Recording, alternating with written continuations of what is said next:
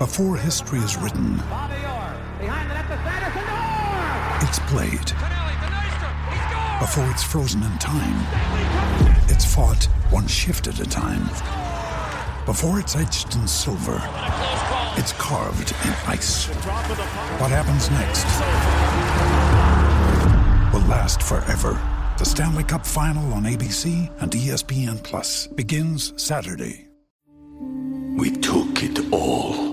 We brought them to our land.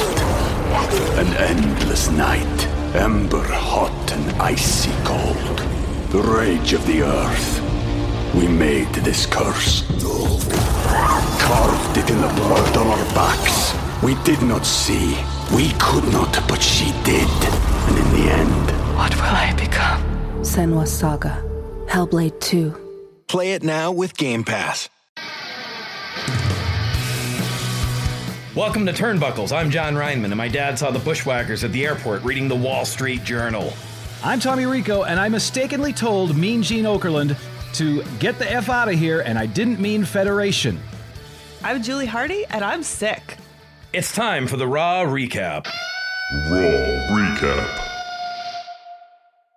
Well, as you heard at the beginning, everybody, uh, we're, we're uh, Julie's playing through pain today. Uh, Julie is uh, is uh, well, there is no sick, as someone uh, someone likes to say. So, um, playing through pain, as I said, and Julie will be uh, joining us uh, when we go over WrestleMania. Um, but I am here with Tommy Rico. Tommy, how you doing? I am doing very well. We had a very eventful weekend. I feel like um, last night's Raw was the turkey sandwich after Thanksgiving, so it, it was good. Uh, not great, not as good as Thanksgiving, but still pretty good. Okay. So is that like a new Meltzer rating? Like this one got like Yes. three turkey sandwiches out of four turkey sandwiches?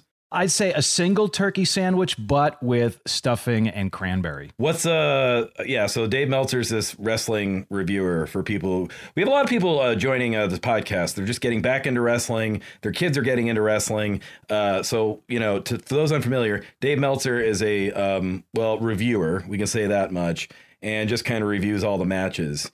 And so maybe that's our thing. We give them turkey sandwiches. There you go. Okay. He's- by the way, Dave Meltzer has been doing this since we were babies. Like he was, he has literally been doing the Wrestling Observer Oh, he- newsletter it since will- it was an actual print newsletter He- in the eighties. He reviewed my birth. He gave it uh, two. he gave it two and a half, and uh, only because it was in Beverly. Said if it was in Boston, three and a half. If in the, Um, if it was in the Tokyo Tokyo Dome, it would have been five stars. Went a lot. Went went went really quick. Something must have gone wrong. Um, there must have been a botched finish. That's probably why they have a daughter. That's what he said. Um, so, um, let's talk first. We have uh, the big story in wrestling. So this is if you're if you're just getting back into this, y'all remember Dusty Rhodes, right? Does everyone remember the WWE superstar, Hall of Famer, legend? Everyone knows Dusty Rhodes. You know, if you're a WWF fan from the 80s and 90s, uh, he was the guy that was in uh, yellow and black polka dots, right? And then for some reason, they were- unfortunately, so yeah, and then for some reason, and then like it was, I guess they say maybe it was a rib, but it, I as, but see, this is the interesting thing is that everybody that like, you know, everyone that has a podcast, we're one of, uh, I'm, I'm told there's at least seven other wrestling podcasts, and but a lot of them are people that were in the business. They've done a hell of a lot more. They know a hell of a lot more. But like Tom, you and I were like the fans at the time when Dusty Rhodes was in there. So they had this idea that like, oh, we're gonna prank Dusty Rhodes and put him in yellow and black polka dots. Ha ha ha. But as a kid, I was like, oh man, that's that looks pretty like amazing, right? I mean, we're all wearing like wild pants and like all that other nonsense.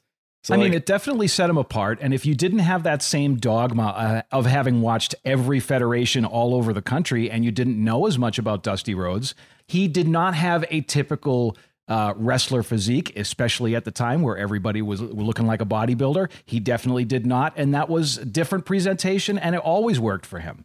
And then if you needed any like other than the fact that they were cutting each other open, uh when that wasn't clear, when when he would when Dusty would make Ric Flair bleed and then Ric Flair would make Dusty bleed, uh Jim Crockett said, "You know, I don't think that's clear enough." And he made Dusty wear a Celtics jacket and Ric Flair wear a Lakers jacket. And then people were like, "Oh, I don't think they like each other." So That's one of my favorite Instagrams ever. I got to, I found a photo of Dusty in that Celtics jacket. Dude, uh, I think Dustin liked a tweet that, like, I think years ago, like, I tweeted that out. And then uh, all of a sudden I was like, why is everybody? I was like, and I think it was uh, Dustin, Dustin Rhodes. Rhodes, by the way, sur- surnames, pal. Dustin Rhodes. Yeah, well, sorry, Goldust. Ring Yes. name, ring names, Chief. Exactly. Um, so anyway, uh, Raw kicks off last night. Cody Cody Rhodes, Dusty, son of Dusty, son of the plumber, son of actually son of a son of a plumber, right? yes. My favorite Jimmy Buffett song. Anyway, he comes out and um, Du- Cody has just come back to the WWE after. So he Cody left WWE, Tom. And you would say on, on bad terms, right? Fairly not or not bad terms, but like he felt unfulfilled. Is that fair to say?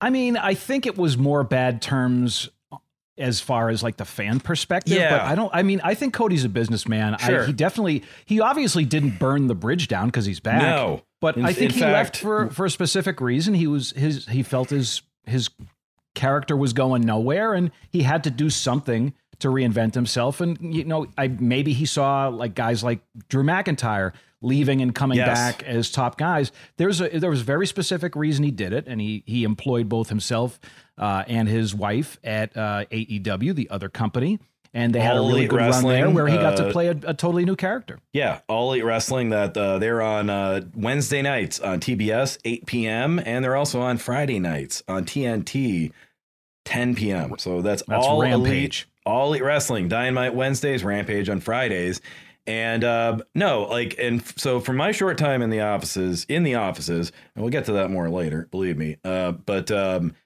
no, there was nothing. I never heard a negative word really about Cody. And uh, in fact, a couple times, uh, Mr. McMahon spoke fondly of him. So it kind of makes it kind of feels good. It's a feel good moment. But so Well, he, and they loved it. They loved his dad. Everyone loved Yes. Dusty. No matter eh, no matter how difficult he was to work with at times, because he had very specific ideas Well, about how do you what, know? what he felt. Well, just again, j- this is just reporting. This is just things I've so read. it's just hearsay But and he- scuttlebutt. You're just making things up. Yeah, yeah, rumor and innuendo. Uh, it. Hey, but don't don't you go could, stealing You could definitely things. see, like Dusty had an idea of what he loved from the business, and I think that it was progressive. Yes. And I think I think he was always forward leaning. I don't think it always worked because nobody's ideas all work. I mean, we've all heard half of my jokes on this podcast, and I got about a fifty percent land rate. So Sure we all we all make creative mistakes. But I think that Dusty Dusty was dogged in his pursuit of what he wanted to see on screen, and I think that sometimes it- that can clash with upper management. I've been there. Yeah. So,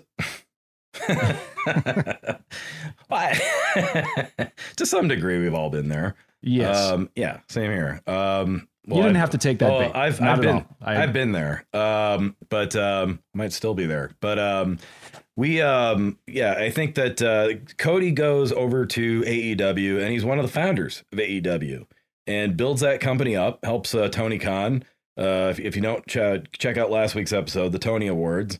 Uh, Tony's a Tom, I'd say a lively individual on social media. I think that's uh, uh, that's underselling it, but yeah, Sure. and um, was noticeably kind of quiet, um, I guess. So maybe this means something, but uh, Cody was, uh, I think, believe one of the first names announced in AEW. Uh, well, it was an executive there. And, well, and and important to note, he was a top guy, but he did not put himself over like a top guy. He came in as an executive vice president. He had a lot of swing. And what's the first thing that he did? He basically lost a match where he was not allowed to compete for the top title ever again. What other top guy is going to do that? I mean, he actually sacrificed himself to allow other guys to go over him. And I don't, maybe down the road, that was something, I don't know. It seems like that kind of bothered him. And that was a reason why he jumped ship because now he, he definitely wants to chase for the top title. But it's very rare that a guy in his position would take that stance and go, you know what, let's let's get everybody else over. I'm I'm fine. I'm where I'm at, and and we're cool. Um, so Cody I, comes. I think that's tremendous. Cody comes back. I believe it's been six years, right? Uh, Cody Mhm. Cody comes. Uh, it's also very interesting uh, when you look at WWE the way they word this. Um, when they talk about they're like Cody left for other opportunities. I mean, it's just not tickles- incorrect. No, it's not. Like I just love that. like like he was going to be managing a, an yeah. enterprise rent a car. It's sort of like every country has like that five years of history that it's just not in the book for some reason. What what happened here? Uh, uh, don't worry, not important. Um, lots the, of the winner the winners get to tell the story and Sure. WWE won this one. They did, and that was a cool thing. Is that yeah? He uh, Cody basically, you know what? A good analogy for this would be like it, it was kind of like a romantic. It's kind of like a romance movie, right? Where it's like Cody breaks up with the girl, and uh, or the girl breaks up with the guy, whatever, and then you go and you, you're somewhere else, and you kind of find yourself, and then uh, when that person uh, is like, man, I don't know about you. Uh, you run into the old flame, and they're like, "Man, you've grown," and then it's like a wonderful reunion. So he, it's a big Bruce Springsteen song, is what. Well, and there's Cody there's one interesting wrinkle that in in terms of identity. So when he was with AEW, yep. he did not have the copyright to his own kayfabe name, which is Cody Rhodes. Cody couldn't use the Cody Rhodes name, so he was introduced literally as the American Nightmare Cody, no last name. Yeah. for a while. and then so he had a legal battle over getting his his rightful name back, his dad's uh, kayfabe name, and so he finally won that legal battle, got to call himself Cody Rhodes, and then immediately left for WWE. it, it wasn't even six months. He got his name back and bounced. But again, he uh, he's a bright guy Yeah. for allowing he, basically the entire character that he created in in uh, AEW. He brought it with him like whole cloth to WWE because he owned all that intellectual property and that had to have been written in a contract somewhere. Do we think so he that was, was- a genius move? Do we think he rolled with the punches, or was he the the monorail builder in Springfield here? Oh, I think he rolled with the punches. Okay, so Yeah. Cody cut the promo last night.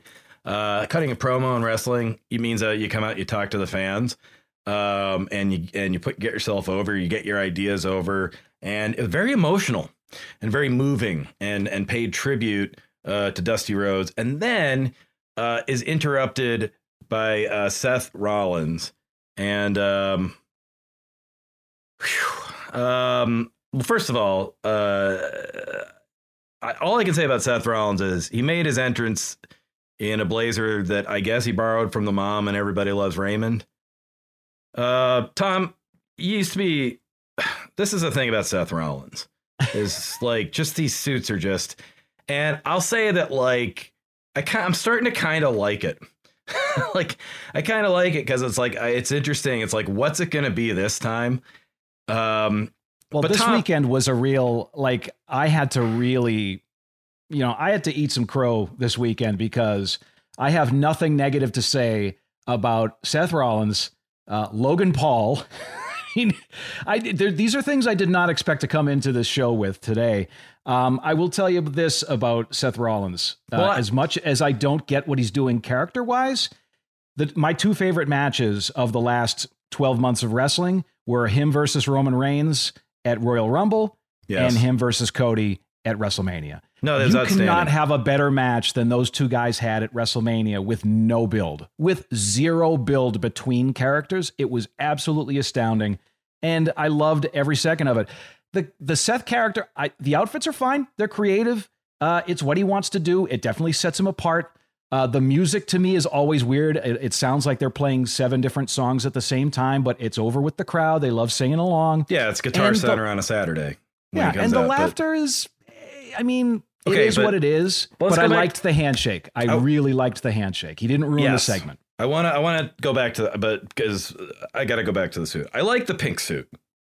I like a pink suit. Uh, I don't It's know. a Nantucket thing. Sure, it's an Nantucket thing. Well, I mean, it's like you, you told me like when you have a kid, you're gonna change in the instant. And I was like, whatever. And I have a daughter, and I was like, I'll fight everybody. And so like I defend the pink suit. Good. I like that thing. Uh, I probably wouldn't roll around in the sparkle section of a Hobby Lobby in it, like it looked like Seth did. So here's my question. This is a real thing. Tommy Rico, you know fashion. You used to be a a suit salesman. Am I correct?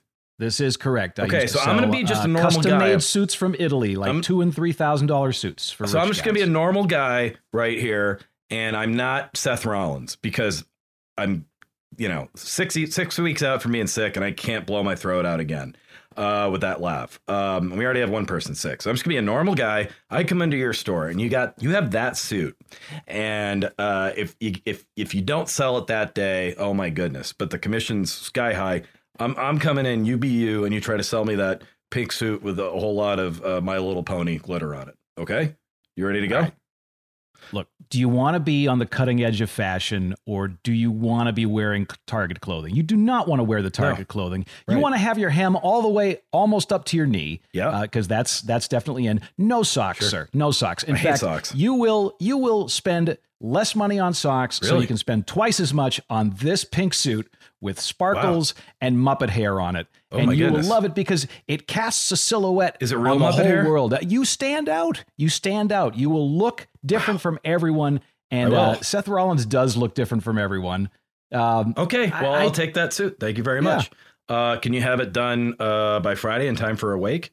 no, Anyway. absolutely not. Oh, No. sorry about that. We'll, we'll we'll have that. We'll get that to you by uh, September. yeah, I backed over a unicorn. It's all my fault. All right, moving on I to mean, the at next the, at the very least, he does cut his suits in a fashionable way. So I will say that. there you He- go. he- He's this is he's the got only right hem. Put Yeah. that in the reviews, everybody. This is the only place where you're going to hear about how they cut their suits in wrestling, right? There's, I don't think there's a single wrestler that can buy off the rack. Uh, well, Paul Heyman actually tweets out uh, every week where everything's from. So I think Oh, that's cool. pretty cool. I want to do that someday. I want to be like, you know, cargo shorts, Walmart, tuxedo T-shirt, Spencer Gifts. Um, but wouldn't be as good as Paul. Uh, Joggers, bird dogs. Hey, don't don't jump Yep. the sponsors. They're coming up and uh, they're helping us out. Uh, I got a lot to say. I can't wait till that read. But we're Oh, going on to. Uh, we have another. Is it? A, was this an official KO show or is this just Kevin Owens cutting a promo? I think it's just Kevin Owens cutting a promo. Yeah, 'cause I, mean, I didn't they- see any easels. Yeah, I was gonna say I didn't see the construction workers setting up those two cardboard cutouts that indicate it's a television set. Anyway, um, remember what happened? What happened to that? By the way, that's one thing that like I was thinking about the other day. I get it. Like it's look, man, it's live. It's live TV. You don't have time to be messing around. It, you have quick commercials and everything, but don't you kind of miss the old days when the interview segments were done? Remember, like like you had a funeral parlor, you had the brother love show, you had uh, the barber shop. Do you miss like those sets, those actual sets that would be like, come with us into these this building here in the arena where we're gonna hear that this wrestler still doesn't like the other one. Yeah, I miss them. And and the funny thing is, most of those sets were all probably the same set that was also the set that they used for. Remember, they had a heel locker room and a babyface locker room. My favorite and thing they were just both that- sides of the same set. they just turned Well, it hey, around. As someone, as someone, Julie and I would know. got to got to use every part of the buffalo. Well, and one um, of them had a payphone. That's true. That's that was the thing is that uh, the locker room. My favorite thing was that the lockers were, were it was like they're in the locker room. The lockers were smaller than my locker from high school, and so it was just like this is the wrestlers' locker room. Yes, this is where they keep their hairbrushes and wallets. They No keep their room for socks. Yes. Anyway, what would Kevin Owens's uh what would his set be instead of just two easels and uh two cardboard things that you make for someone's 30th birthday or whatever? I think like the front lobby of a Kohl's, maybe. I like that. And that's Yeah. why I like Kevin Owens because I can relate to Kevin Owens. And uh, Kevin com- Owens is out. man. Yeah, he's, he's a good dude. And um, Kevin Owens is out. And uh, man, we'll, t- we'll get to that in a sec what, with him and uh, him being Kevin and Steve Austin. But Kevin Owens is out and talking. And then Kevin Owens is interrupted. A gentleman named um, Ezekiel. Now, I have to say, not, you know, maybe I'm, you're not supposed to precondition yourself.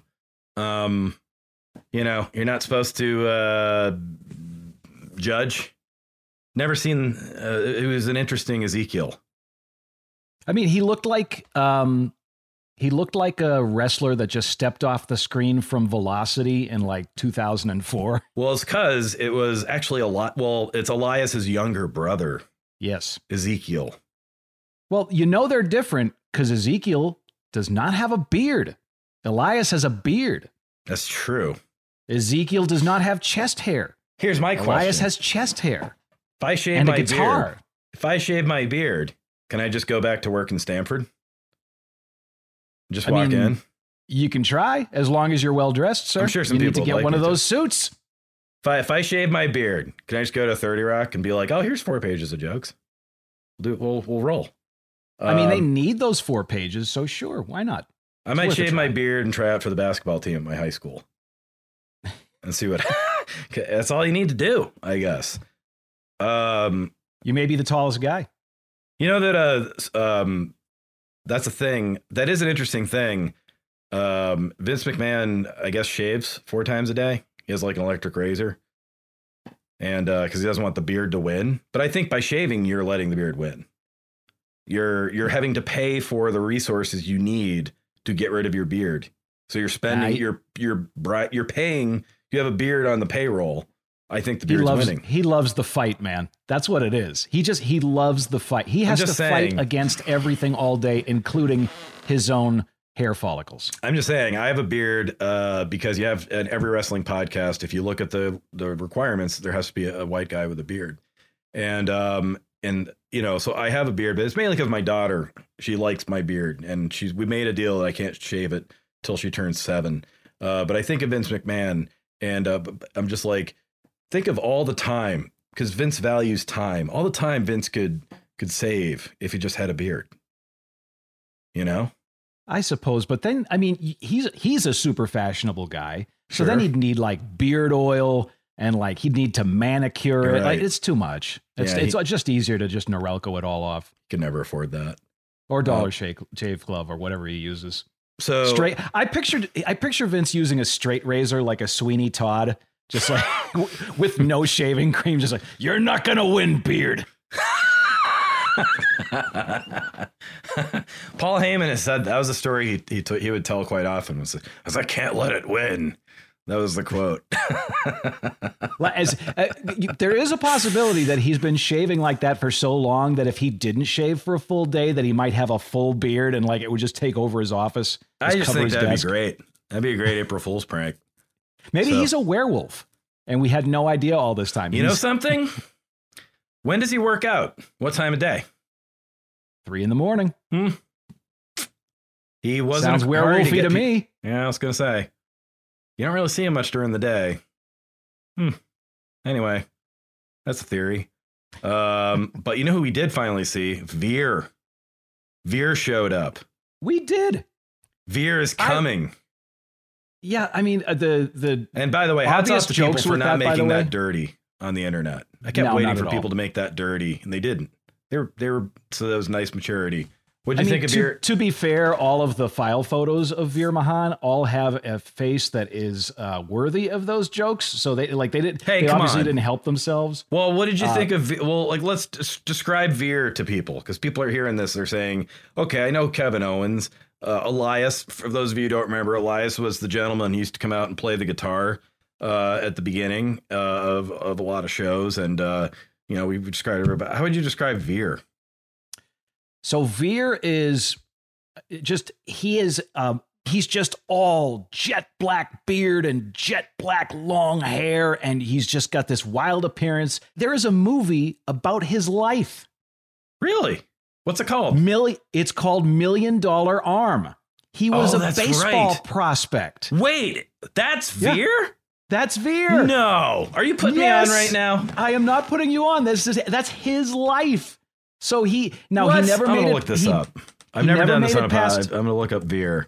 Go right ahead. He never made he never made it past single A. So he got to single A, but he was the guy that was featured as a child in the movie uh, Million Dollar Arm, which is a Disney film that you can see on Disney Plus. Not a sponsor. Um, so We took it all. We brought them to our land. An endless night, ember hot and icy cold. The rage of the earth. We made this curse. Carved it in the blood on our backs. We did not see. We could not, but she did. And in the end, What will I become? Senua Saga. Hellblade 2. Play it now with Game Pass. but so he's he's he's already Just to clear up that confusion. Wow, that's He's- unbelievable. So they what they're doing with him, they're trying to kind of put him in that kind of Umaga mold. Yeah, And- Umaga, another very similar character to Veer. Uh, Umaga He kind of reminds me a little bit of uh, of Miro, who was Rusev in WWE. Veer fought Uh, same Bobby kind of Lashley. intensity. Fought Bobby Lashley at a WrestleMania, and in in um in Umaga's corner was Vince McMahon, and in in Bobby Lashley's corner, well, we don't have to talk about that. Nope, Um, no, we don't. I definitely don't. Um, but You didn't write that segment, did you? No, you didn't. no, I, that segment. I hey, we'll get into that later. That- there's a lot of things. I there's a lot of Trump rumors. That one I had nothing to do with. Uh, there was another one. Um, not in WWE though. Um, but By the way, can we just say the the 45th president is de- definitely the worst stunner ever? Let's not let's not give that to Vince McMahon when we can give it to 45, please. Worst mm, stunner ever. Yeah. Well, Worst sell of a stunner. Well, we'll see what the My Pillow guy can do in a couple of years. um, so anyway, Veer comes in and uh, at- attacks uh, Rey Mysterio Destroys them. because when Both you go into prison, what do they tell you when you go to prison? Yeah, You look around at the everyone there. smallest masked Yes. man. You find the smallest guy too afraid to show to. Or, or you find the smallest guy who chooses not to show his face, and you beat up him And his son. and his kid. You make sure there's a dad and a kid in that jail, and you take them on. You could probably pull that. Well, if you go to any, if you go to Disney World in Florida, you probably could pull that off in the old Disney jail.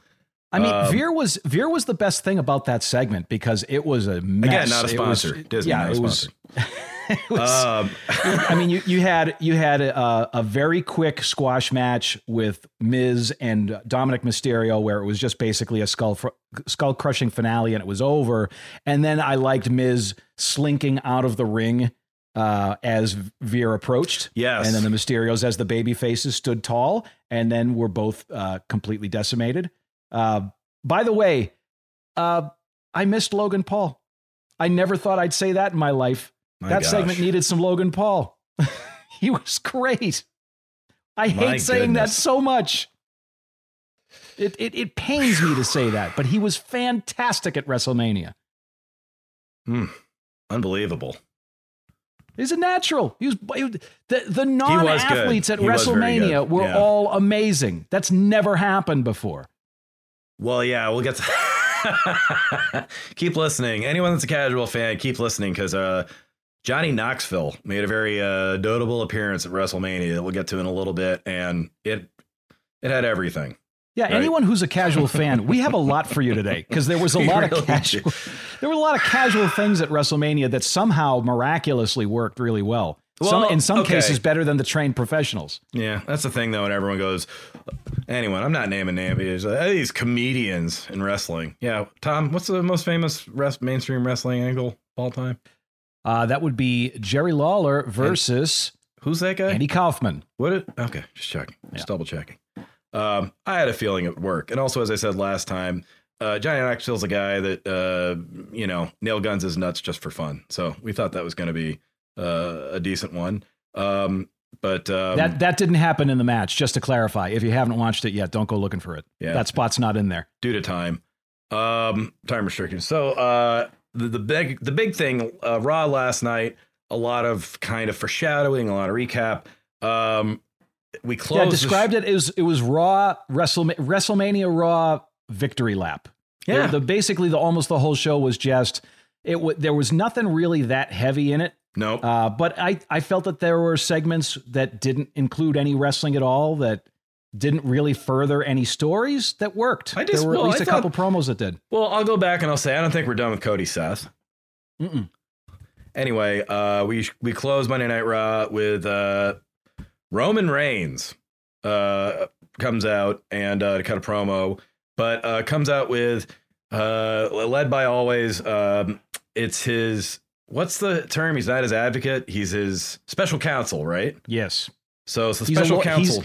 He's- a lawyer, okay, sure. not to be confused with a lawyer. Yes, the special counsel to Roman Reigns, Paul Heyman, who in, in real life, I like, great guy. Um, gave me lots of really good advice in real life. But the Paul Heyman character, my goodness. I mean, the Paul Heyman character is something else. I mean, like, if I were to describe Paul Heyman uh, I'd say Paul Heyman's the guy at the start of a Three Stooges who says he's hired three highly skilled plumbers. You know, he's that kind of guy.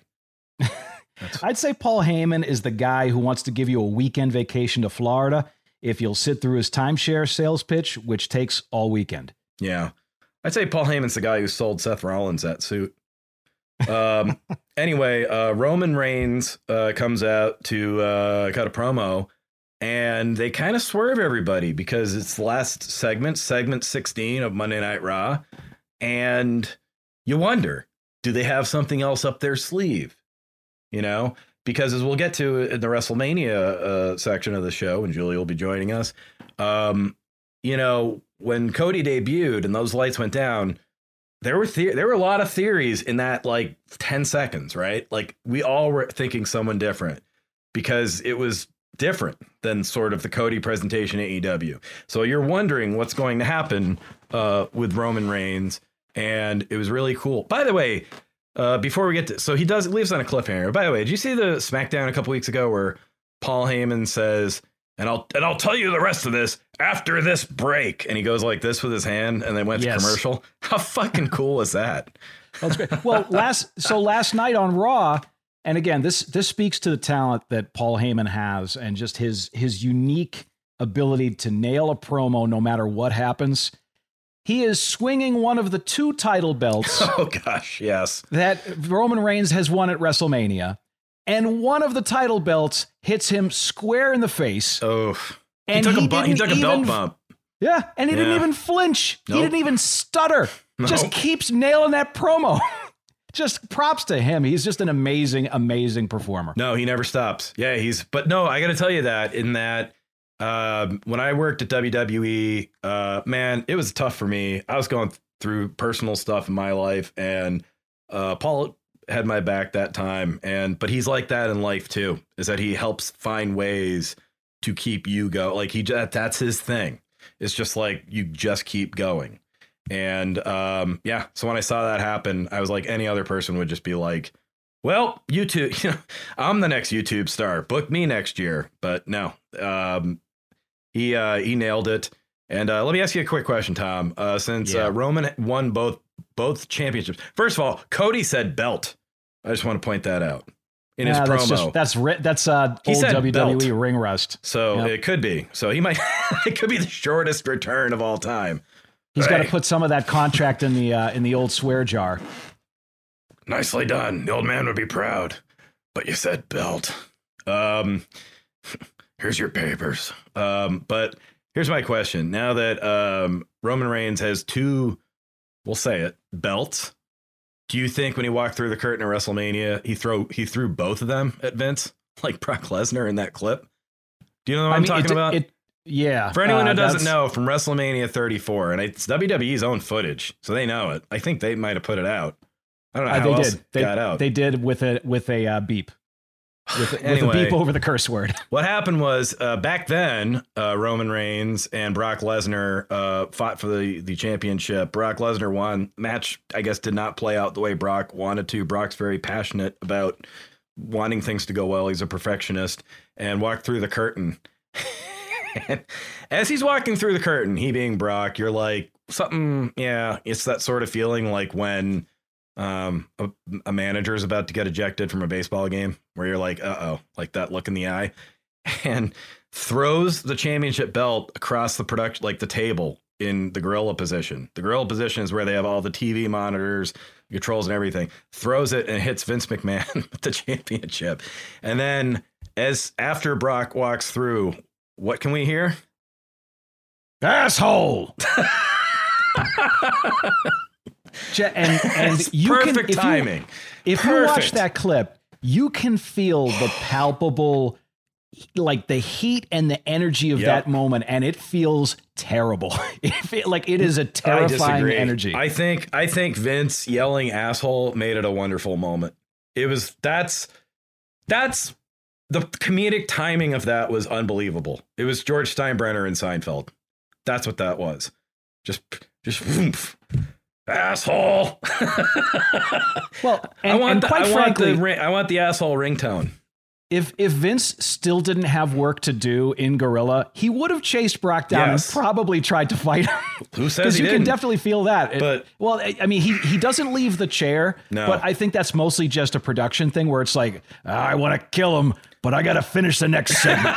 It- So so he was literally he was saved by saved by his own programming. But that that is such a terrifying and hilarious moment. It's it's like you you will laugh at it, but it- it's a nervous laughter. Well, anyone look it up. Just look up Vince McMahon, Brock Lesnar championship belt. And like, it's a great thing to me because, like, any other play, like, first of all, though Brock Lesnar and Vince McMahon have worked together for what, 20, 20 years now, 21 years. Yeah.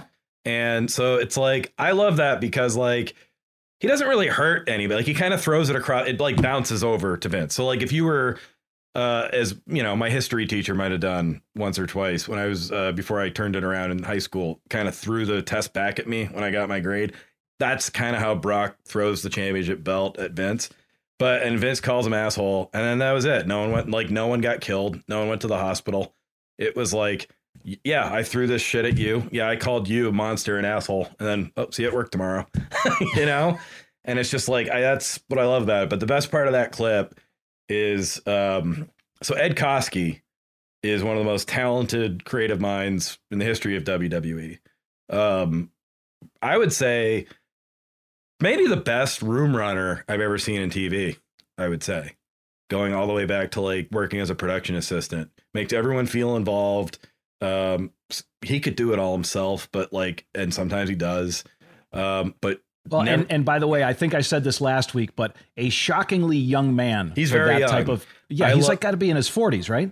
Yeah, probably. I mean, he's even. probably he reminds me of one of my cousins from like Pennsylvania or Virginia, and he's from Pennsylvania. So like, Yeah, but to Uh, that, to have that kind of confidence and and be able to run a room like he does, that's amazing. he that is amazing, and and um, yeah, he, he really is amazing. Um, so you know, that's keep that name in mind because I mean, WWE is a growing company and they have a film studio and everything. You might hear more. You might know Ed Koskey one day, like as a household like TV production film name, but um, cool as a cucumber. One of the fun, five funniest humans I've ever met in my life. Um, but what makes that clip for me is the genuine look of fear in his eyes at the very end of that clip. yeah, And that, that's when that had a very oh. mommy and daddy are fighting energy. Yes, to it. I was just gonna say that was dad just called mom the c word. I don't think we're going to friendlies, sort of like that sort of thing. But anyway, that's the funniest thing about that. Just see somebody who's just so together, just be like, huh? Um, if you want to catch Monday Night Raw, it's on every Monday night at 8 on the USA Network. And if you want to see, because they tease at the end of this segment with Roman Reigns, they're going to reveal what's next for Roman Reigns this Friday on SmackDown. SmackDown airs Friday nights at 8 on Fox. That was the Raw recap. Raw Recap. This podcast is sponsored by BetterHelp. Life is full of twists and turns, stress, changes, grief, moments of growth, and moments where we feel like we're taking a few steps back. And it's important to show up for yourself through all of the struggles that life can bring. BetterHelp Online Therapy is here for the twists and turns and will assess your needs and can match you with your own licensed professional therapist in less than 48 hours. I myself have suffered from both PTSD and ADHD and can testify that matching yourself up with the correct therapist will be a lifesaver. It's not a crisis line, it's not self help. It's professional therapy done securely online, and the service is available for clients worldwide. You can log into your account anytime and send a message to your therapist. You can schedule weekly video or phone sessions so you won't ever have to sit in an uncomfortable waiting room as with traditional therapy. BetterHelp is committed to facilitating great therapeutic matches, so they make it easy and free to change therapists if needed. It's more affordable than traditional offline therapy, and financial aid is available. BetterHelp is a great way to show up for yourself and invest in your well being because, well, you deserve some inner peace. Visit betterhelp.com slash turnbuckles. That's better H-E-L-P and join the over 2 million people who have taken charge of their mental health with the help of an experienced professional. In fact, so many people have been using BetterHelp that they're recruiting additional therapists in all 50 states. Special offer for Turnbuckles listeners. Get 10% off your first month at betterhelp.com slash turnbuckles. For this part, we're going to bring back in uh, Julie. We're going to welcome her in for the first time. Hey, Julie, how you doing? Hi, I'm Julie Hardy, and I'm sick. Yeah, you're sa- you said that earlier. The medicine, I think, is kicking in. Well, thank you for listening to the Turnbuckles podcast. Um, thank you, and please remember to subscribe, rate, and review. And we already have some reviews coming in this week. Uh, Tom, you want to take us away on the first one? All right, a five star review from Kate Bits. Thank you so much, Kate Bits. Uh, five star review. These three hosts know wrestling and comedy, and they're super funny. If you love wrestling, you need, that's all capitals, need their stories and expertise. Turnbuckles is essential for comedy fans and cool people of all types, and I couldn't agree more. Thank you so much, Kate Bits. Got another review, too. Well, it's a five star. So cool. It's good. Okay, uh, this one comes from uh, La Brix. Could be LeBron's nickname this year. Womp womp. All right. Um, wow. I cannot tell you how refreshing it is to have a female perspective on the WWE. As a female identifying person, I don't always see space for myself in this fandom, but listening to Julie's perspective was refreshing. We'll for sure be listening to more and want to hear all of Julie's takes. The guys are super knowledgeable, and Tommy is definitely charming too. Excited for more episodes. And that's the end of it. My mom wrote that review. Uh, She- Yeah, she's a I'm big sure she fan. did. She's a big fan. Yeah. Jon, it's it's a compliment. You're on the show. no, it's fine. You're not in the review, My but my mom you're just on the doesn't show. like you that much, Jon. I'm sorry. The real world version of that review was the last time I hosted a show in the before times. uh, Stand up during- show. you know, before that little pandemic thing. Don't Um, recall. I hosted sure. a stand up comedy show. And after the show, and I felt like I did a, a decent job. Yeoman like work is the hosting gig. But uh, after the show, uh, an audience member uh, approached me and uh, she was very enthusiastic and said, Hey, you were great. It's a shame they don't let you look, do comedy like everyone else. And I realized that it was a compliment, but man, it didn't feel like one. That that Uh, was also all. my mom. I was gonna say. Man, Um, I didn't. Mom's yeah, brutal. well, it, it evens out though. Uh, I, I got a real life review, straight from the person. My So, mom. uh, My mom. uh, Did my no, mom call you too? this- no, um, I, I would have been more frightened. Um, so uh, we did the show last week, and um, do you guys know about subtweeting? Do you know what subtweeting is? yes. Yes. So subtweeting, for anyone who doesn't know, it's when someone kind of uh, insults you, but they don't tag you in the tweet. Um, because you know, whatever. Um, so uh, I'm going through my uh, Twitter, and uh, there's someone I know.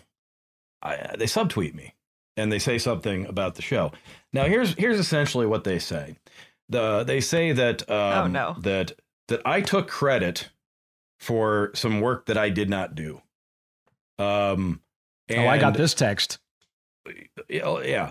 And so they okay. So here's the thing. They said I, I took some credit for some some work I did not do, and I uh, said such as, and then the tweet got deleted. So then my whole day I'm thinking, well, what's this all about? Because I I don't want to take credit for, uh, frankly, most of the work I have done. you know. So um, I'm thinking, what could this possibly be? So then I get a message from this person and um, they say, "Well, this is what I think you took credit for." And, and they were, if if I said that, in fact, they would be right. I would be taking credit for stuff stuff I didn't do. So I say, "Okay, well, and we we're gonna have a phone call about it in, as it, like adults." And I'm like, "Well, we're already on Twitter, so we're that train has gone off the rails." Um, but um, we, uh, I go back, I listen to our entire podcast from last week. Um, then I go back and I listen to every interview I've ever done about anything, like over the past year. Uh, talks about late night, talking about stand up, talking about the, the time at WWE. And I, I, I don't have any. So I find, I send the podcast. I say, hey, look, this is where I talk about this thing. I think you'll hear whatever. And then um, I send the link to another thing and I say, also right here, I make this very clear, whatever. And to this person's credit, they wrote back a very nice response and they apologized, which not everyone apologizes. Believe me, I know that. Uh, not everyone apologizes. They do. I say, I'm sorry, it's my mistake. Uh, sorry for any undue stress this has caused you. I hope you have a very nice weekend.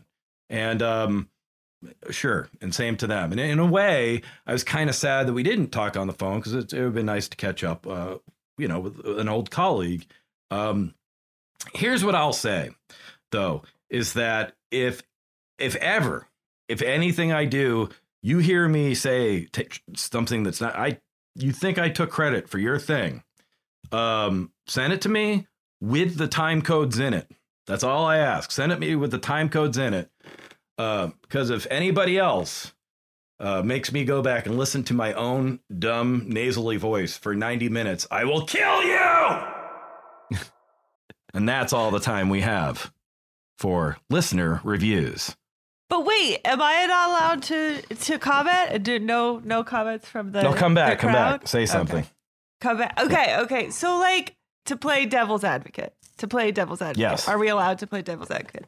There was there was a a incredibly wise human being who once told me at WWE when I was there at the WWE as per the reviewers wrote. My my mom wrote. Uh, who who uh, was really really kind and gave you some really good advice which is you don't say I you say we. And I think we as writers we all live by that standpoint. It's not uh, Sure. it's not I do this it's we do this and at WWE that's a that's a big code of honor. Like I I respect that and I get that. The only time I know for me personally when I say I is that it is it's when I do something really really bad because I uh, uh, don't want anyone else to take the heat for my really shitty idea.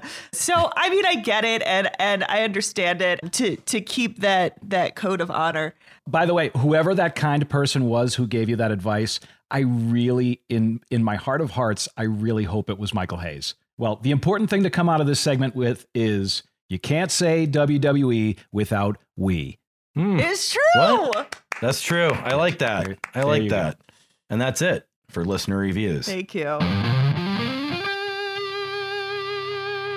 So Vince McMahon took a stunner uh, from Stone Cold Steve Austin at WrestleMania, and shout out to the amazing production staff at WWE, second to none. Right, Julie? they're really Um, amazing they are That that wasn't a delay. That's just that's a sinus infection. It's hard to um, but uh, they, if you watch Monday Night Raw, you go, "Oh, it's stunner." But if you go around Twitter, yeah, things went a little kind of sideways. I guess if I could describe it to you, just go look it up. But it was kind of like if you uh, were doing Tai Chi in the park after dropping some acid on the subway, sort of, I guess. Yeah, I'm gonna remix the classic '90s R&B song "Bump and Grind" because uh, his mind was telling him yes, but his body, his body was telling him no. I can't top I can't top that. Uh but man, but hey, how cool is it though that I mean, so there's this so Stone Cold Steve Austin is the center and Vince McMahon. Uh the timing was a little bit off. And um, but Vince did not he doesn't give up. He went for it and he got it. Um, but man, Well, and this was after Vince's grueling Yes. match with Pat McAfee. he fought a for, he fought a football player. So everyone's making Yep. fun of Vince McMahon. Okay, you go fight a football player and then take a stunner. How's that going to work out? In dress pants, no less. In dress pants. unless you're unless you're an NBA referee, you got no right to speak. Um but anyway, let's go through. So Julie, you were sick all weekend. I know. Like I have not seen sick. it. Yes, I have not seen WrestleMania. I've only seen things on Twitter. Yeah, it kind of feels like that's how a lot of people who review it are. Uh, it kind of goes for anything, I would say. Um, but um, anyway, let's like, but so we're kind of telling you about it. So, okay, so we don't have time to go through everything. First of all, an amazing WrestleMania. Tom, can you agree? This is one of the best ones I've seen in years. It was really, really great. And the the only negatives, one was an injury to Rick Boogs, who it just breaks Yeah. my heart. That guy is a superstar so in the good. making, and he was just about to go over huge. Great gimmick, super charismatic, super strong. And they did a spot where both Uso brothers jumped on his back and he was just going to kind of slam them both at the same time, but his knee gave out. And Yeah. Boogs is such a strong guy, but I think that they kind of, I mean, the, the Usos are deceptively big guys. They're Rikishi's kids. So they're big fellas and they're not, you know, they're not 250 plus, but each of them is probably 225. So just to remind everybody, Rikishi was everybody. He was with uh, Too Cool back in the Attitude Era. Used to give the big stink face at the end of matches. So a very large guy. Uh, his kids uh, and training are the wrestlers of the future out here in LA. We'd like to. We'd love to. You you have some contacts with uh, Mr. Rikishi, correct? We're hoping to talk to, to Junior Fatu I in would- the near future. I'm, uh, I'm I working would- on it. I would love to, uh, but hey, I'll put it out there. Um, I'd love to talk to Rick Boogs, uh, just because such an interesting dude, an amazing guitar player, uh, in addition a wrestler. For those who don't know, I'll describe him to you real quick. He's kind of kind of strongman slash Freddie Mercury sort of a really really cool superstar. Boy, what a bummer! But I'd love to have Well, Rick Boogs. he is on. coming back from an injury that both Triple H and Mr. McMahon have come back from. That's right, So and- you know his recovery is hopefully uh, going to happen sooner than later, and we'll see him hopefully in about a year's time, better and and uh, stronger for it. Uh, but he's he's definitely a guy. He's right there as far as superstars of the future. He's he's on the cusp. And he- Julie, we'll- let we'll me let me again. ask you this: What do you think of this idea? Would it be fun to have Rick Boogs come on and and break down who's the baby face and who's the heel in some music feuds one day? Yeah, I would. I no, would seriously, Be, I would be into it. because I mean, you would probably you know the you know them more than I do. Could you? Do you think you could? Do you think you could come up with a few? I could. Yeah. Yeah. Absolutely. What's the most? What's the most famous? Like Katy Perry, Taylor Swift. Uh. Well. What about Katy Perry, Kanye West? Ooh. Or, I'm sorry. So I'm sorry. I'm sorry. Taylor Swift, Kanye West. Guys, I am really struggling today. Jesus, I'm normally so good at this. Yeah. Well, if you say Kanye West, to anybody, That's I'm gonna true. go. Oh yeah, definitely. That's true. Queen Elizabeth, Kanye West. Forgot about that one. Um, but uh, I think that'd no, be really just fun. that out there. I think that would Yeah, be that'd be really fun. fun. I would love. We'll see what that. happens. I mean, Uh, right just- within the same band, you have uh, in, in, in or the same faction, if you will. Yeah. Uh, in Kiss, Paul Stanley, babyface, and Gene Simmons, heel, mega heel. Mm, but they somehow make it work. Yes, So, they do.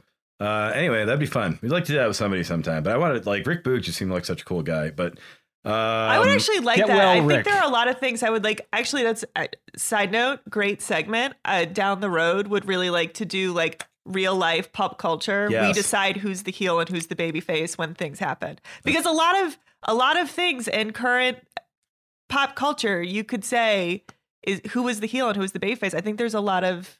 This is a great game, Jon. Thank, that's that's awesome, Julie, and um, I'm glad we came up with it. Life's a work, brother. I'm just kidding. Julie's right. I'm sorry if I made anyone mad. Um, so um, then we go on to uh, Drew McIntyre and Happy Corbin. Tom, you didn't want to talk about this one. I just want to say that basically Drew, Drew McIntyre wins. For anyone that needs a visual for this one, just imagine if a guy from uh, medieval times beat the shit out of Mike Love from the Beach Boys. That's this match. That's all it is. Well, Um, and and also to be fair, the match had to go longer because the first match had a severe injury early on, And they did a good they Were, job. they were pressed for time. Yeah, I- they had to go a little longer. I mean, I, Baron Corbin is a guy that, or Happy Corbin now, he's a guy that the WWE right. has given so much mic time to. A record-setting amount of gimmicks. I mean, he has like been Happy the Corbin, Andre the. Giant uh, Memorial Battle Royal winner. I like he was the King of the Ring. I he think was it's funny. Baron Corbin. I think He's- it's funny. He was bum ass Corbin, and now he's Yep. Happy Corbin, And I'm happy and too. It's they have given him so many different gimmicks, and somehow he has managed to make with. By the way, athletic skill. The guy's got skill in the ring. He has made none of these gimmicks work, and none of them stick. And he has had not one, but two. And think about this wording when I say it: two undefeated gimmicks. How is that even possible? And it's just because of the first name. He was undefeated as Baron Corbin, and now he's undefeated as Happy Corbin. And thank God that's over thanks to this match. So they put uh, Drew McIntyre over because that was the only thing to do. And uh, hopefully Drew can move on to bigger and better things than this mid card fuel of mid card feud of shame. Well, I'm really glad we got through that match. You had nothing to say about Tom. Um, anyway, moving on. Uh, so, oh, this one was a classic. Bianca Belair, Becky Lynch. Uh, Julie, have you heard about this one yet? I I heard about Bianca Belair's entrance, which I heard was freaking awesome. I heard that an HBCU band came out Yeah.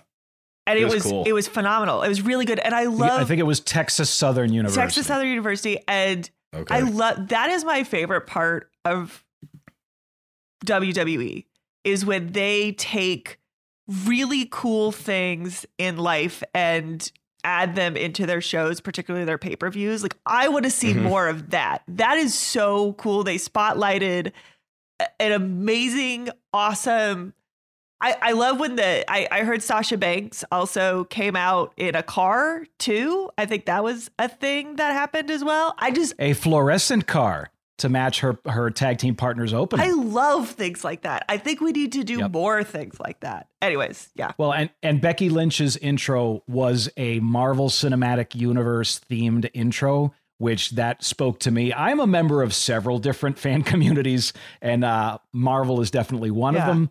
And to see that opening with uh, with the big time Bex, her presentation was amazing. She too came out in a car, uh, and she had her big old glasses on. And then when she took off her glasses, she revealed makeup that I can only describe as like an anime character come to life. It was just this really, really uh, intense, fluorescent kind of orangey red. And it made her look so badass. And it matched the crazy hair, what they did with her hair after uh, Bianca cut it. This match, just on presentation alone, two of the best entrances I've ever seen in WrestleMania. And then the match itself, one of the best matches I have ever seen. I'm not going to bog it down with uh, the sexes. It's one of the best matches Mhm. I've ever seen. Amazing from beginning to end.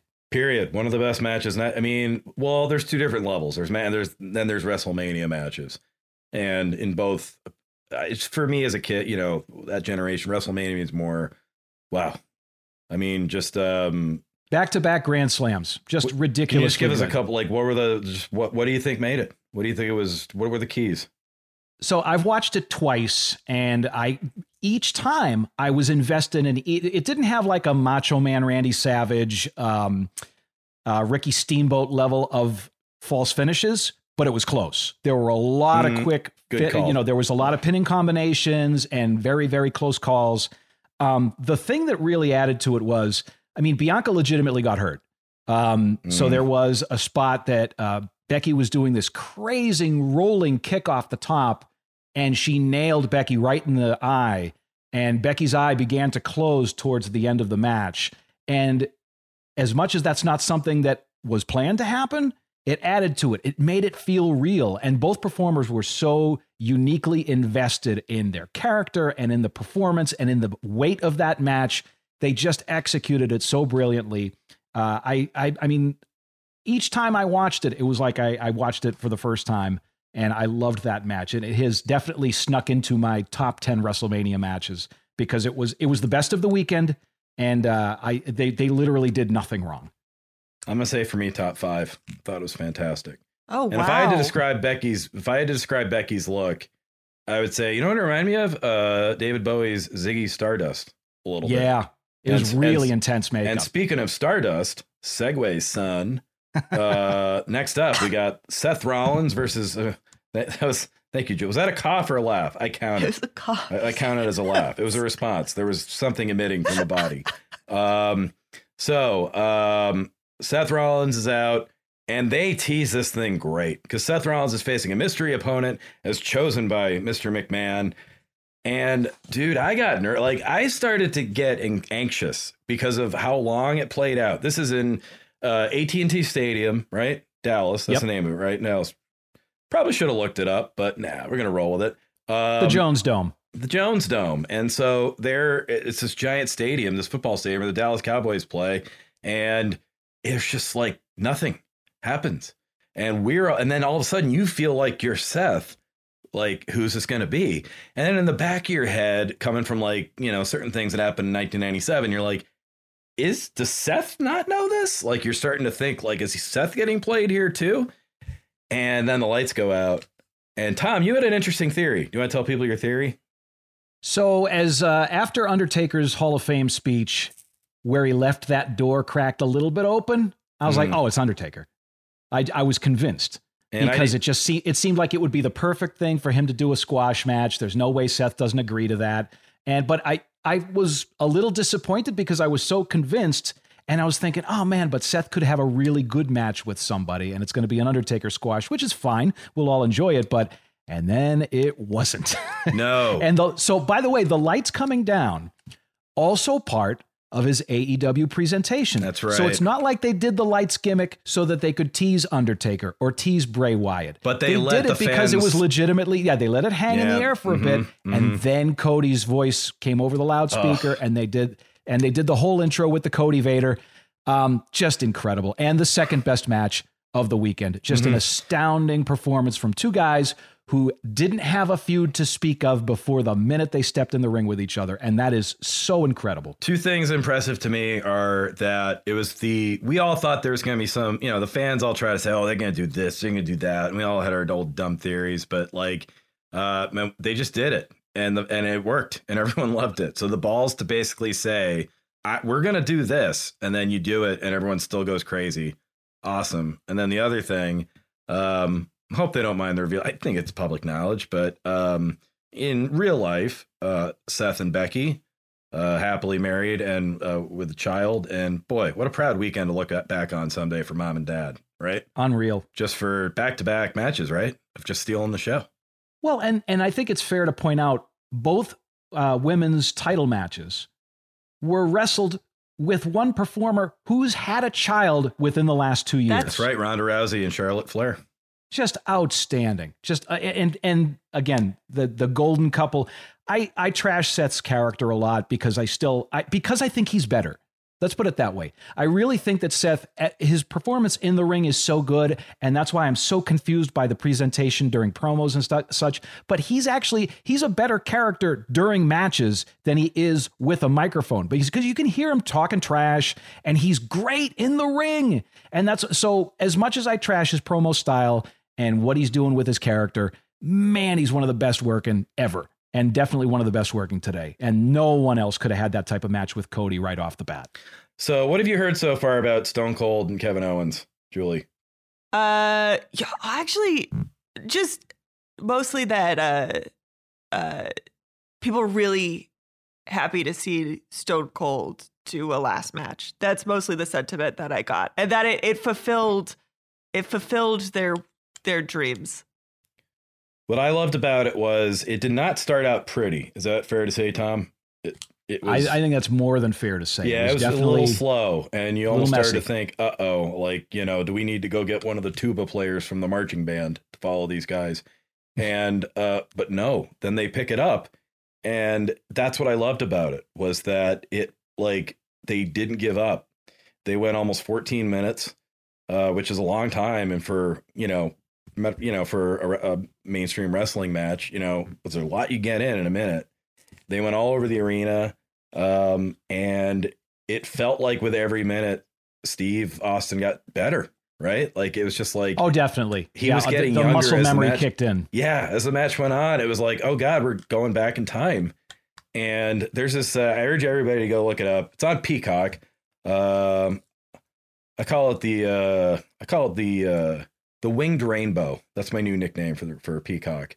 Um, but go check it out on Peacock. There's this when they go up on the stage. Uh, Stone Cold Steve Austin, and Kevin Owens. I won't tell you how they get there, but it's a really interesting way, and they do a lot of action up there. It's just great right? I mean, there are just some Well- some images that were just like, this is a special, awesome, amazing thing.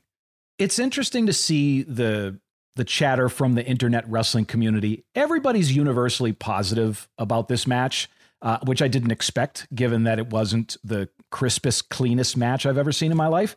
Um, so Stone Cold Steve Austin's 57 years old.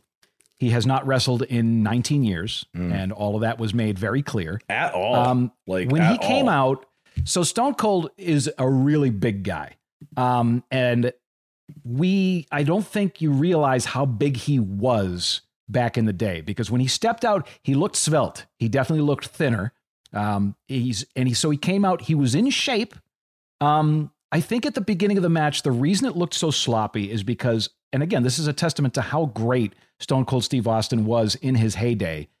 Those kicks back in the day, the the stomp in a mud hole, the level of intensity that he used to just lay those in with was incredibly hard like Mhm. just uh, beyond and and so him doing that now with two bad knees at almost 60 didn't look the same so when he moved away from those type of spots and they started doing more hardcore stuff outside which by the way I did not expect at all I didn't expect a guy who with a repaired broken neck to be taking bumps on concrete at 57 and he does Mhm. uh, it was a lot of fun. It ended up being a lot of fun, and everybody got their, you know, the the the beer toast at the end, and it, we we all got. Again, it's it's nothing anyone didn't expect as far as how it was going to end. We all knew there was going to be some kind of physicality, and it was going to end in a stunner and beer. Uh, but how they got there was pretty interesting and fun. Yeah, and so fun, and also uh, just an amazing moment for Kevin Owens, someone who's about my age and um, you know grew up watching Stone Cold. Wow, what an amazing thing that uh, must have been. I- I don't think I've ever seen anybody happier to be punched in the face with some pretty I mean there were some potatoes being thrown in that match. There were some live rounds. I mean there was definitely some some stuff that looked worked, but there were some punches that were landing for real. I don't think I've ever seen anybody getting pummeled with a happier face than Kevin Owens. He he looked so happy to be there and in a top spot like that. Good for him for re-signing and getting that moment. Yeah, good for him. Uh, that was uh, really, really cool. I'm gonna let you take this one, Tom. Uh, Johnny Knoxville from Jackass versus Sami Zayn, and uh, just tell us a few of the things that happened in this one. Don't spoil it for people because No, it's basically I like mean- watching a live Jackass movie. Is that right? Which is always amazing. Um, I mean, not as intense. I'd say it's more like a live Wiley Coyote Roadrunner Looney Tunes. Um, there was a lot of silliness. There but was a amazing lot of silliness. yeah. It, you know what? I was not looking forward to the match, and I ended up. I watched it with I watched it with my eight year old son, who was laughing at every spot. Good for him. And that kind of infectious energy, like I, you know, I'm I'm I've been watching wrestling my whole life, and I have a little hardened opinion as far as what I like and what I don't like, and this is the type of match I typically don't like. I enjoyed it. They won me over, and Johnny Knoxville, that guy will do anything uh, to nail a spot, and he he didn't look bad in the ring. Uh, much like all the celebrities in the weekend, everybody looked good. Uh, I was I was I laughed. I'll, I'll put it that way. I laughed, and it wasn't a stinker. It was a fun way to spend uh, the twenty or so minutes that they were in there. Can I Check ask it a, out. Can I ask a question? Oh, sorry. Did you guys grow up watching Jackass? I did. Yes. I wouldn't say grow up because I was already probably in my twenties, but yes, You regressed watching Jackass. I think we all did as a society. What- was But, that for on the be- for the MTV? better? Yes, it Yes. was It was back MTV. to back with Tom Green. Yeah. It They were pretty they were like the um it was Beavis and Butthead and then Jackass. It was like that there, there was that was the next phenomenon that came up because it was it wasn't enough to have cartoon characters uh you know murdering each other on screen. It had to have been real people doing it. Those But it was it was the biggest thing in the world for a while. Beavis and Butthead, Jackass, The Simpsons, and actually WWE were all banned in my household growing up. Really? You know, interestingly enough, The Simpsons was also banned, but not WWE. So there you go. Yeah, I had to I had to sneak watching any of those if I wanted to. I could I so to sum up, I couldn't watch, you know, Lisa talk to Paul McCartney, but I could watch Mae Young give birth to a hand. little foreshadowing if you end up watching the Johnny Knoxville Sami Zayn match. But to go back to that spot, uh, shout out to uh, WWE Hall of Famer Mark Henry who had the tweet of the night on that one, or a, I think a, a, a quote tweet that was really really funny. So go look that up too. Then we got, as we talked about earlier, Pat McAfee and Austin Theory. And Tom, I'm just gonna say you were not as big on Pat McAfee. How do you feel now? Totally won over. Yeah. Another celebrity Ugh. working a match and looking like a legit wrestler full Having- time. Like just to see someone have so much fun and just such a dream. And also Austin Theory, first WrestleMania, gotten over so quick. Here's my question for you. Julie, what have you heard about this match, first of all?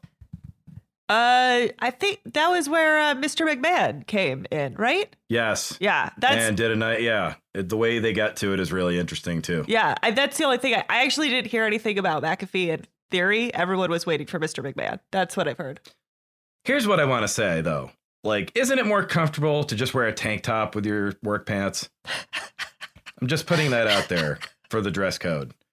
Everyone Hard in to put a tie on that though. Everyone in Stamford, all those other, all the writers work their butts off and and and think of everything. And those guys to put this WrestleMania together, they work their fingers to the bone to get this to be one of the best WrestleManias of all time, all while wearing suits Yes. and or heels. Right? correct. Correct. Correct. Yep. You dress like you're in Mad Men. So man, maybe just as a can you just as a reward, like just may, maybe relax a little bit. They did such a good job this weekend. You know, can they just wear corduroys and like a, you know, I don't know, just like a. how about how about this? Every Friday is dress like Baron Corbin Day. There you go. There. I like it. Oh, I'm sorry, Happy Corbin. Don't Hap- dress like Baron Corbin. Happy Corbin. Um, why not? I'm telling you, give it a shot. Um, I think they deserve it. I think they deserve. I mean, just think of what think of what you could do if you were just in in just the regular. I'm not saying you have to wear like cut jeans and stuff. I don't know. How's the air conditioning in Stamford? Oh, it's really it's great. The building's great. It it's is just that you're wonderful. That's all. That's all that matters to me. I, I'm, I'm your- comfortable in a suit as long as the air is on. When I'm just were thinking about the right. Sorry, Julie. Go ahead. during the pandemic, uh, we were at the performance center, and that was that was rough because as you go on in Orlando in June, July, and August, Ugh. you are working out of a warehouse essentially, and the air conditioning situation is pretty much non-existent. And it was it was hot. It was really Yeah, and it- hot.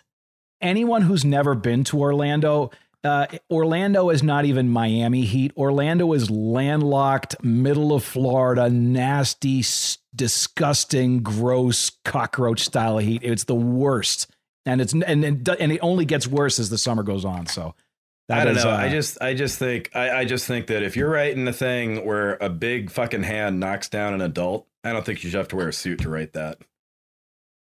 That's just my opinion. Can't laugh and cough. Well, you are. I- I'm just saying. Can they just think about that? Um, we love Stephanie McMahon, right, Julie? Dating back to Yes. our Fallon days. Yes. Such a cool person. Yes. if anyone could get this to Stephanie McMahon, just for the love, just you know, if there comes a time where Vince, I'll put it to you this way: when Vince says, "I did so well the other night, I'm going back to wrestling full time," Steph, here's the keys. Man, let the writers dress like writers. You know, that's all I'm saying. It's just, well, it's- by the you- way, Stephanie McMahon totally nailing her dad's look when she introduced Gable Stevenson. oh, the Gable, voice, Gable the Stevenson. intro. yeah, She so had the cool. powder blue Ah, suit yeah. that all it needed was the little, mar- like the maroon WWF crest on the pocket. but now, But well, that was definitely an homage to her dad. nailing it in a cool way. Like she's not Yeah. like in a Stephanie McMahon way. Uh, anyway, that's just that's gonna be my thing, Julie. That's how I'm gonna get back for the hole I've dug myself into with some of our old colleagues. I'm gonna put this on the record. Let them uh, get rid of the ties. Just start with the ties and see what happens. What about for the Tie- ladies? tie- for the ladies, it would be heels. Get rid of the heels. You already got heels. You already got because it's too Ah, confusing. ah, it's that too took a confusing. second, but I Did you ever it. think of that? It is It's too confusing. confusing. You can only have one kind of heel, no more. So it's flats. So that's what I'm going to say. That's how I'm going to try to. That's that's my apology, and I'm going to make that my cause on the show from now on. I'm going to say to anyone from WWE who has any power, no more ties, and uh, let the let the ladies wear flats.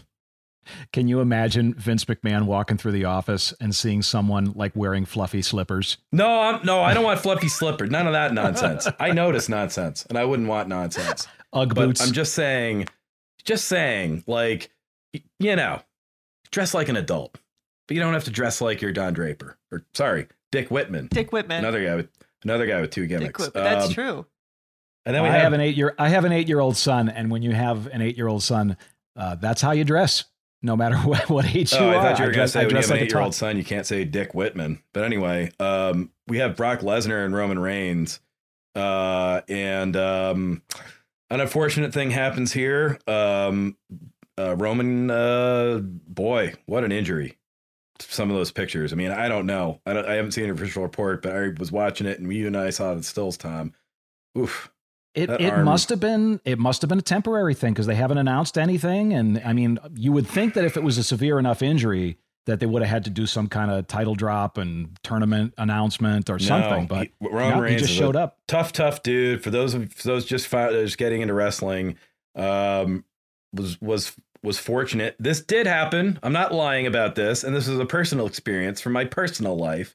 Uh, I met Roman Reigns uh, in Florida one time down there working somewhere else. Very nice guy. Uh, he's a leukemia survivor. Yes. Yeah. Uh, he's a COVID survivor. yeah. This is my one of my favorite things I ever saw in wrestling was when Roman Reigns went into the crowd and put his put a, a COVID mask on and went in and beat some kicked some ass. that was that was great shit right there. Like I was like, man, like I just wanted to send that to anybody that's like, you know, why do I have to wear a mask? This guy just put on a mask in the middle of a wrestling match, went to go into the crowd and kept on killing it. Uh, Well, and the run he's on, by the way, the only thing I can compare it to, just because structurally it feels similar and I think the talent level is similar, the 2003 run that The Rock had when he came back as the Mhm. Hollywood heel yeah. and had that uh, Hogan Rock 2, their second match together. But the first match, it was kind of a shift where Hogan came in as the heel, Rock was the baby face, and then that switched over by the end. Their second match together, Rock was the clear heel. He had just come back from Hollywood. They changed his entrance where it was slower and the music was different, and he had that big Hollywood uh, opening. That's the run that Roman's on right now. That that when when he talks about God mode, he's in it. Yeah. That dude is killing everything that he does. I mean, the fact that he closed Raw with a promo, hmm no physicality, and it wasn't a letdown. The guy's great on the mic. He's unbelievably great in the ring. He's been responsible for some of the best matches I've seen over the last couple years. I can't think of anybody else right now that is worthy of carrying the titles. I mean, it's just an amazing run that the guy's on, and it's a pleasure to watch. And it feels very much like his cousin's run from, for you know, his last full run in the. WWE. I And credit, of course, to the great Brock Lesnar Yes. for working out. Julie? I just wanted to. I didn't get a chance to work with Roman Reigns that much while I Mhm. was there because he was on SmackDown when I was there. But I heard really lovely things about him. Yeah, great guy. Uh, but it's interesting, Tom, you brought up uh, The Rock because there's a relationship there between Roman Reigns and The Rock. And uh, there's been a lot of uh, speculation about Cousins. what might happen next year at WrestleMania 39, two nights, SoFi Stadium in Los Angeles, oh, interesting. first weekend of April. Uh, Well, and I never thought I'd say this, but can The Rock match Roman Reigns if they wrestle? I mean, if they have that match, can he bring it to Roman's level right now? I, I mean, I, I'm not sure. The Rock's closer to my age than he is to uh, to Roman's. I say Uh, But by the way, has anybody ever been more gifted than Roman Reigns as far like he's got the family lineage, he's the uh, part of the Anoa'i family, which by the way, I learned while I was in Hawaii uh, that I was on vacation last week with my wife for our 10th anniversary and uh, I had to record Turnbuckles episode 1 while I was there and uh, we're back home and uh, still married. So that's a good thing. Um, but yeah, so while I was out there, I found out that when you see traditional Hawaiian like luau entertainment, when you see fire, that's not Hawaiian. That's Samoan. Huh. So they kind of borrowed that from their Samoan cousins, which they, the, the islanders are all they all call each other cousins. So the the uh, the Hawaiians uh, kind of borrowed the fire from um, from Samoa, and they borrowed the drums, which traditional Hawaiian music does not feature drums a lot. That's from Tahiti.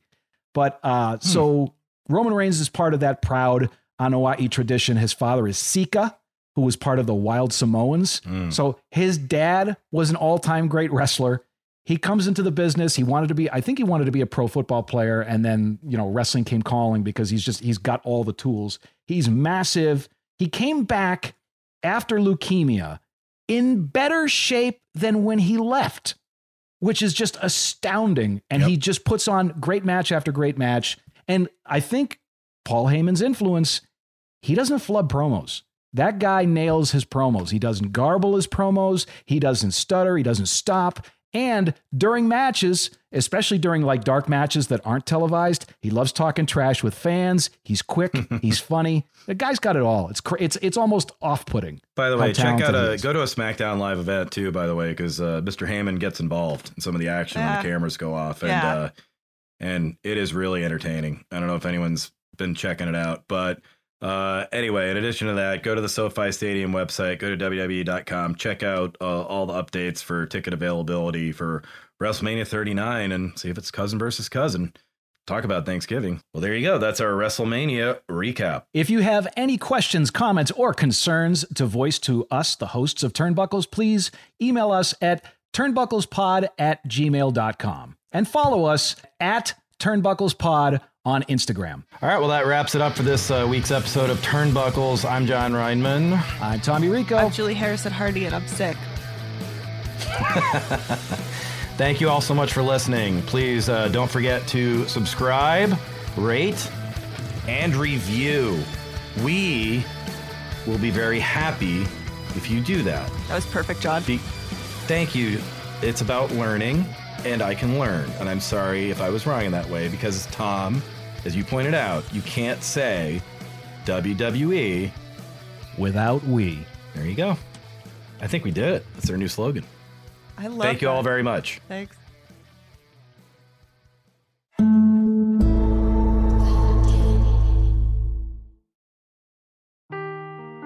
Seeking the truth never gets old. Introducing June's Journey, the free to play mobile game that will immerse you in a thrilling murder mystery. Join June Parker as she uncovers hidden objects and clues to solve her sister's death in a beautifully illustrated world set in the roaring 20s. With new chapters added every week, the excitement never ends. Download June's Journey now on your Android or iOS device or play on PC through Facebook Games.